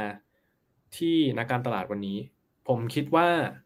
adaptive thinking การเข้าใจอืมเรื่องของใจคำว่า adaptive อะผมก็คือเรื่องของการแต่งเพลงได้อะอืมคุณไปเรียนรู้ศาสตร์นู่นนี่นั่นมาหมดนะฮะอันดับแรกเลยไปเรียนรู้มาเสร็จปุ๊บคุณต้องคุณต้องใช้ให้เป็นก่อน คุณต้องอืมเติม content แต่ละกล่องให้เป็น ไม่ใช่แบบ เอามาเสร็จปุ๊บ ผมง่ายๆเลยซื้อ seamless marketing มา มีคำถามหนึ่งที่พี่ต้องส่งมาให้คือ เอ๊ะ ถ้าอ่านเนี่ยต้องอ่านบทไหนถึงจะได้ ถ้าแบบเวลานอน ผมก็บอกว่าก็ อ่านบทที่สามเพราะอะไรมี framework อยู่ตรงนั้น แต่ผมก็จะบอกว่า แต่คุณน่ะ ก็จะเป็นได้แค่นักการตลาดที่รู้ว่าคอร์ดเนี้ยเล่นยังไง อืม แต่คุณไม่รู้ว่าแต่ละกล่องเติมอะไรลงไปอืมคุณต้องอ่านทั้งเล่มเพราะคุณจะได้รู้ว่า ไอ้ไอ้คำว่า audience media in a day อะมันต้องมันต้องเติมอะไรลงไปในนั้น เราต้องเข้าใจอะไรคำว่า message อะ key message นั้นมันคืออะไร ผมคิดว่าการสื่อสารเป็นงานคราฟต์นะครับ อืม ในวันนี้มันไม่ใช่งานที่แบบคิดลวกๆได้อีกแล้วอะบิ๊กไอเดียหนังชิ้นหนึ่งจบสโลแกนแปะทุกที่ไม่ใช่อืมแต่วันนี้มันมันต้องคราฟต์และแน่นอนว่านักการตลาดที่ดี วันนี้คุณต้องมีความละเมียดละไม และความเข้าใจและการปรับตัวที่รวดเร็วมากพอ ถึงจะเหมาะครับผม อืมโอ้โห ครบถ้วนมากเลยนะครับฮะเดี๋ยวก่อนที่จะให้ฝากหนังสืออยากจะถามเรื่องเรื่องหนึ่งเพราะว่าในนี้ก็มีน้องๆพี่ๆอยู่เยอะ น้องๆส่วนใหญ่เป็นน้องๆนี่แหละถามถามเรื่องตัวเองหน่อยเรื่องเรื่อง career ตัวเองอะมองย้อนกลับไปเนี่ย มีอะไรที่จะแชร์น้องๆได้บ้าง เพราะก็ถือว่าบีก็เป็นคนที่ประสบความสำเร็จแล้วก็คือ ก็ถือว่ามี career มีงานที่ดีเติบโต แล้วก็มีงานที่น่าสนใจนะครับหลายๆ คนมองเป็นตัวอย่างเป็นแบบอย่างด้วย ก็อยากจะรู้ว่ามีอะไรที่จะแชร์น้องๆได้บ้างสำหรับน้องๆ first jobber อะไรอย่างนี้อืมสำหรับน้องๆ first jobber ใช่ไหมครับเอ่อถ้าอยากจะฝากเรื่องหนึ่งเลยก็คือ ผมผมเรียกว่าเป็น เป็นเรื่องของความอดทน ความมุ่งมั่นอย่างแรงกล้าละกัน อย่างนี้ก่อนอืมเพราะว่าผมเองเอ่อรู้ตัวว่าชอบการตลาดตั้งแต่มัธยมปลายเนาะเออ ก็คือแบบทำของมาขายแล้วก็เอ้ยขายดีเฮ้ยเออมันเจ๋งว่ะเอ้ยแบบโฆษณามันเจ๋งดีอะไรเงี้ยรู้สึกสนุกเออนะครับรู้สึกชอบเกี่ยวเรื่องกลยุทธ์การอืมตลาดเนี่ยก็เลยตั้งใจอยากจะมาเอ็นคณะการตลาด ปรากฏว่าเอ็นไม่ติดไปติดอันดับอืมสองก็คือคณะอืมเออไปติดภาควิชาสถิติสาขาซึ่งซึ่งความตลกก็คือ ผมอะไอตอนที่แบบมันสมัยก่อนเนี่ยเอ็นทานมันก็จะมีช่องช่องให้กรอกคณะใช่ไหมครับพี่ต้องฮะ แล้วไอ้คณะเนี้ยคือมันมันก็คือคณะพาณิชยศาสตร์และการบัญชี ภาควิชาสถิติ สาขาเทคโนโลยีสารสนเทศเพื่อธุรกิจยาวมาก 47พยางค์เป็นชื่อคณะที่ยาวมากจริงๆแต่ว่าไอ้ใบสีฟ้ามันภาควิชาสถิติมันหายไปพี่ผมเลยนึกว่ามันคือบริหารไอทีก็คือแบบอ่าไม่เห็นว่ามีสถิติตรงกลาง เข้าไปเจอเลขอ้วกแตก ก็จบมาได้ แต่ว่าแต่ว่าเราก็รู้สึกว่าเฮ้ยตอนแรกก็ไปทางนั้น แต่ก็ยังรู้สึกว่าเฮ้ยเรายังชอบการตลาดอยู่ แล้วสุดท้ายก็พยายามดันด้นอะเอาตัวเองอะไปแข่ง JMAT ไม่ไม่จำเป็นต้องแข่งก็ได้ แต่ก็แบบเอ้ยจับจีกับเพื่อนเข้าไปแข่ง เข้าไปเรียนการตลาดซื้อหนังสือการตลาดมานเพิ่มเติม แล้วก็จำได้เลยว่าเรื่องที่อ่าเป็นเรื่องหนึ่งที่ภาคภูมิใจแล้วกัน คือ คือตอนนั้นเนี่ยจำได้เลยว่าคณะพาณิชยศาสตร์คณะคณะของผมเนี่ย ทุกคนที่จบการตลาด ทุกคนอยากทำงานการตลาด ทุกคนต้องไปเข้าโปรแกรมที่เรียกว่า Marketing Management Trainee ของ Unilever อืมคือเป็นโปรแกรมแบบโอ้โหนี่คือโรงเรียนการตลาดสุดยอดมาก แล้วพี่รุ่นพี่ก็จะไฮมากๆกับคณะนี้อะไรเงี้ยว่าต้องเข้าให้ได้อะไรเงี้ยก็คือ คนสมัครประมาณแบบต่อปีก็พันสามร้อยพันถึงพันห้าร้อยคน แล้วก็เขารับประมาณแค่เก้าคน หลักหน่วยครับ เออผมเป็นนิสิตเป็นนิสิต คณะภาควิชาพาณิชยศาสตร์การบัญชีจุฬาเพียงคนเดียวที่เข้าได้เป็นหนึ่งในเก้าที่มาจากภาควิชาสถิติ ไปเข้าฝั่ง marketing ได้เคล็ดลับมีไม่ยากเลยครับ ผมไปซื้อหนังสือตอนนั้นไม่มีหนังสือ P&G แล้วผมไปพิมพ์ข่าว PR ของรีเวอร์ทั้งหมดมานั่งอ่านหนาเท่านี้ผมนั่งอ่านทุกเปนนั่งอ่านทุกหน้า แล้วก็ แล้วก็ตอนนั้นก็จำได้เลยว่า อาจารย์หนังสือการตลาดที่ผมอ่านเล่มแรก ๆ ก็หนีไม่พ้นแน่นอนเอ่อของของคุณ Al Ries Al Ries เนี่ยที่เขียนเรื่อง positioning กับเอ่อ22 immutable law of marketing คือเป็นหนังสือคลาสสิกมาก เป็นหนังสือการตลาดยุคคลาสสิกมาก ซึ่งมันเป็น foundation นะครับ มันไม่ได้แบบวูบวาบ คือหนังสือที่ผมชอบของอัลริสเนี่ย คือมันเป็นเรื่องของ truth อะ มันเป็นเรื่องของ logical thinking เรื่องการตลาด ว่าแบบเฮ้ยนี่คือ positioning ไม่ว่าเทคโนโลยีจะเปลี่ยนไปแค่ไหนอะ positioning คือ positioning จุดที่แบบคุณต้องคลองใจพูดพวกให้ได้ ผมก็จะชอบหนังสือประมาณนี้ไม่ได้ชอบหนังสือแบบนู่นนั่นมันอ่านเยอะมาก อ่านของพี่โจธนาด้วย อ่านของแบบตอนนั้นแฮปปี้อะไรเงี้ยเตรียมความพร้อมเยอะมากก่อนที่จะไปสอบสัมภาษณ์นู่นนี่นั่นแล้วก็แล้วก็ได้มานะครับ ก็เลยคิดว่าแบบณตอนนั้นเนี่ย สิ่งหนึ่งที่อยากจะฝากก็คือ เรื่องของแบบความอดทน ความ passion อย่างแรงกล้าทำคือทำให้เหนือทำให้เกินทำทำให้รู้สึกว่าแบบแค่นี้ยังไม่พออะคือผมตอนนั้นน่ะ ผมเข้าไปผมก็รู้สึกว่าแบบเฮ้ยหนึ่งโครงการเนี้ยรับเด็กจบปโทด้วยนะปตีและปโท ผมไม่ได้มีวุฒิถึงปโท ผมคือปตี ผมไม่ได้จบการตลาด ผมจบสถิติ แต่ละคนที่เข้าไปนี่คือแบบมีถ้วยรางวัลปักอยู่หัวประกาศนียบัตรแปะหน้าปโทสองใบโผล่ขึ้นมาข้างหลัง ผมก็รู้สึกว่า ต้องทำยังไงต้องทำยังไงให้ให้ชนะพวกเขาให้ได้วะก็ต้องทำให้มากกว่าสุดๆไปเลยอะไรเงี้ย เพราะนั้นอยากจะฝากเรื่อง passion แล้วก็แน่นอนว่าความอดทนนะครับ ก็เพื่อสิ่งที่ตัวเองอยากทำสิ่งตัวเองชอบ ก็ต้องทำสิ่งที่ตัวเองไม่ชอบก่อน ถึงจะได้ทำในสิ่งที่ตัวเองชอบ ก็ประมาณนี้แล้วกันครับอืมโอ้โห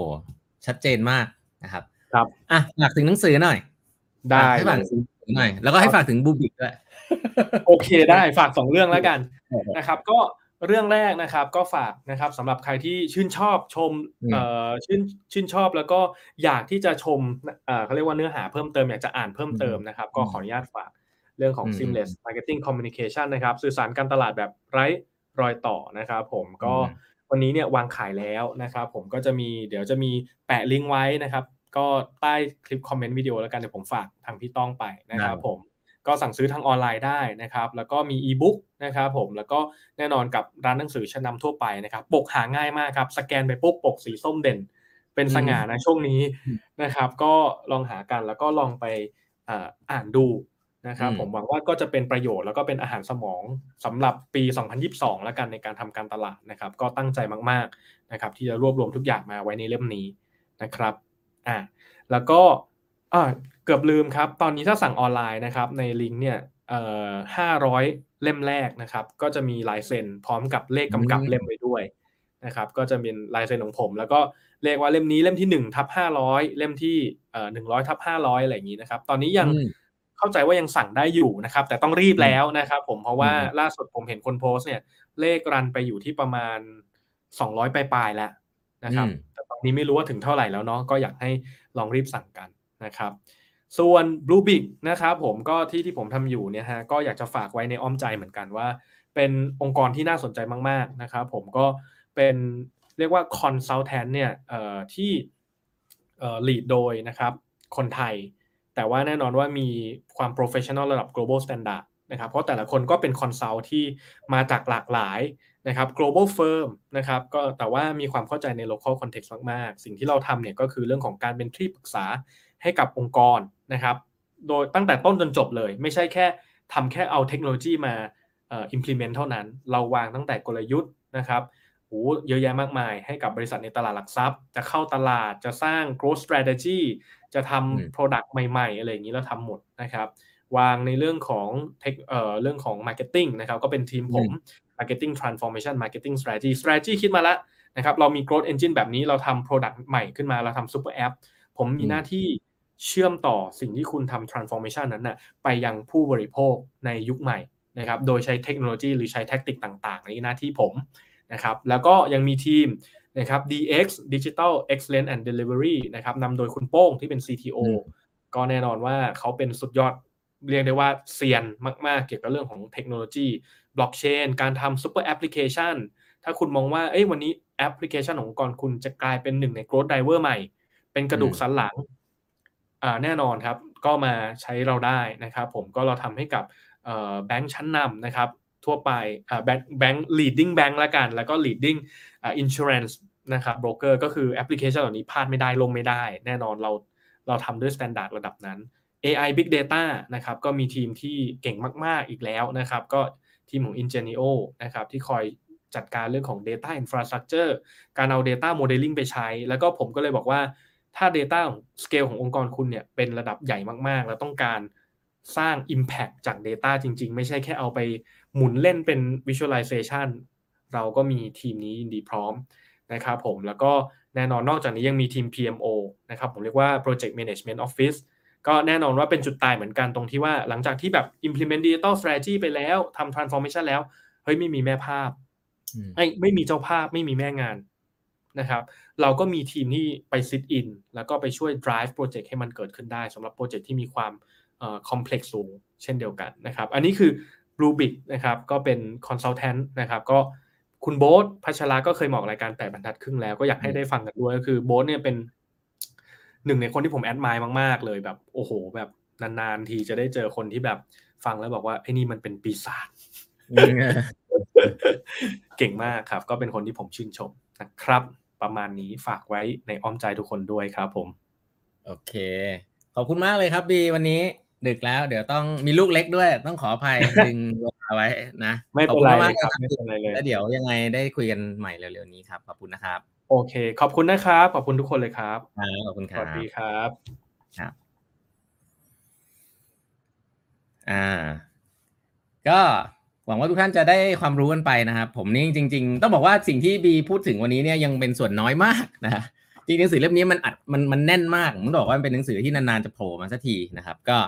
เอ่อฝากติดตามแล้วกันนะครับ ใครก่อนที่ออกไปฝากคอมเมนต์ไว้ให้นิดนึงนะครับ ว่าคุณ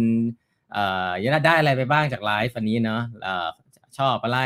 อยากให้ทำอะไรให้ดีขึ้นนะครับฟีดแบ็กมาได้เลยเนาะแบบนัดครึ่งก็เอจายมากนะก็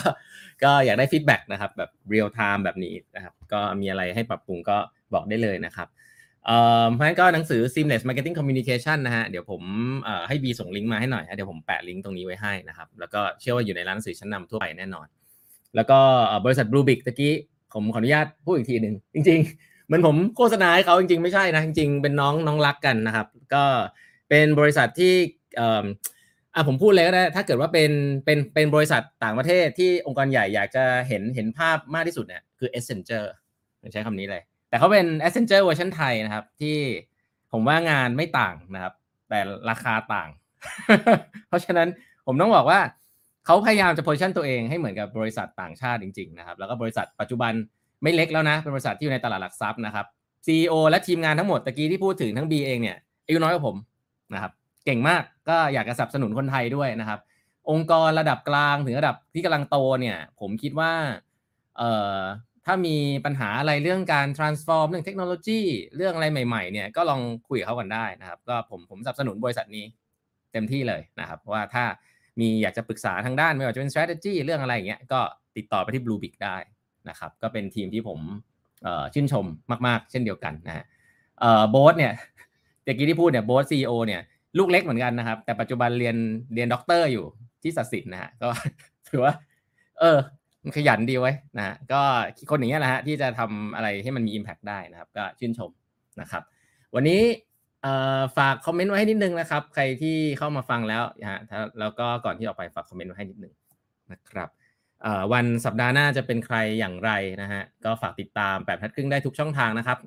พอดแคสต์ยังทำอยู่ทุกวันนะครับ ช่วงนี้ช่วงนี้เล่าหนังสือเกี่ยวกับบริษัท Coinbase นะเป็น crypto exchange ที่ใหญ่ต้นๆของโลกนะฮะถ้าเมืองไทยคือ Bitkub เมืองนอก Coinbase อาจจะใหญ่กว่า Bitkub สักสิบเท่านะก็ก็บอกตั้งแต่ว่าเฮ้ยเขาเขาตั้งบริษัทมาไง แล้ววิธีคิดของการสร้าง crypto exchange ตั้งแต่ปี 2011 2012เนี่ยมันเป็นยังไงมันเจออะไรบ้างนะได้ได้ได้ความรู้เยอะมากนะครับก็พอดแคสต์ติดตามได้ทุกวันนะฮะ แล้วก็ Line OA ของแปดบรรทัดครึ่งนะครับ จะส่งข่าวสารดีๆ ให้เรื่อยๆนะฮะเอาไว้ reminder ว่าเผื่อลืมลืมคอนเทนต์นู่นนี่นั่นไป ก็เครื่องหมาย add แล้วก็ eight half นะ e i g h t h a l f นะฮะแล้วก็ YouTube ของแปดบทัดครึ่งนะครับ อย่าลืมไป subscribe ไว้ไลฟ์ต่างๆ ที่สัมภาษณ์ ผู้บริหารเก่งๆ ทั่วประเทศเนี่ย อันนี้ผมผมผมผมคิดเองนะ ผมว่าเขาเขาเขาเก่งอะอาจดังไม่ดังผมไม่รู้อะแต่ว่าเก่งแล้วกันนะครับ ตัวจริงในหลาย ๆ เรื่องเนี่ย ไปดู YouTube ย้อนหลังได้นะครับ มีอยู่ 60 70 กว่าท่านละ นะครับ ก็เป็นเป็นห้องสมุดนั้น ผมจะแนะนำสำหรับคนทำงานจริงผมจะแนะนำว่า เอ่อเข้าไปดูนะครับ ถ้าไม่มีเวลาเข้าไปดูให้ลูกน้องเข้าไปดูนะลูกน้องบอกว่าเฮ้ยเข้าไปดูให้หน่อยเดี๋ยวมาสรุปให้หน่อยใน knowledge sharing ที่ออฟฟิศอะไรเงี้ยจะดีมากเลยนะครับ เป็นคอนเทนต์ผมก็ทำคอนเทนต์ทิ้งไว้อะเนาะเอ่อไม่ได้เก็บตังค์อะไรก็อยากให้คนดูเยอะๆนะครับ ก็ให้น้องๆในทีมมาดูก็ได้นะครับ ลองเลือกกันดูครั้งอันสองอันแล้วก็เอามาแชร์กัน นี่คือวิธีใช้งานคอนเทนต์แปดบรรทัดครึ่งที่ดีที่สุดนะครับ ก็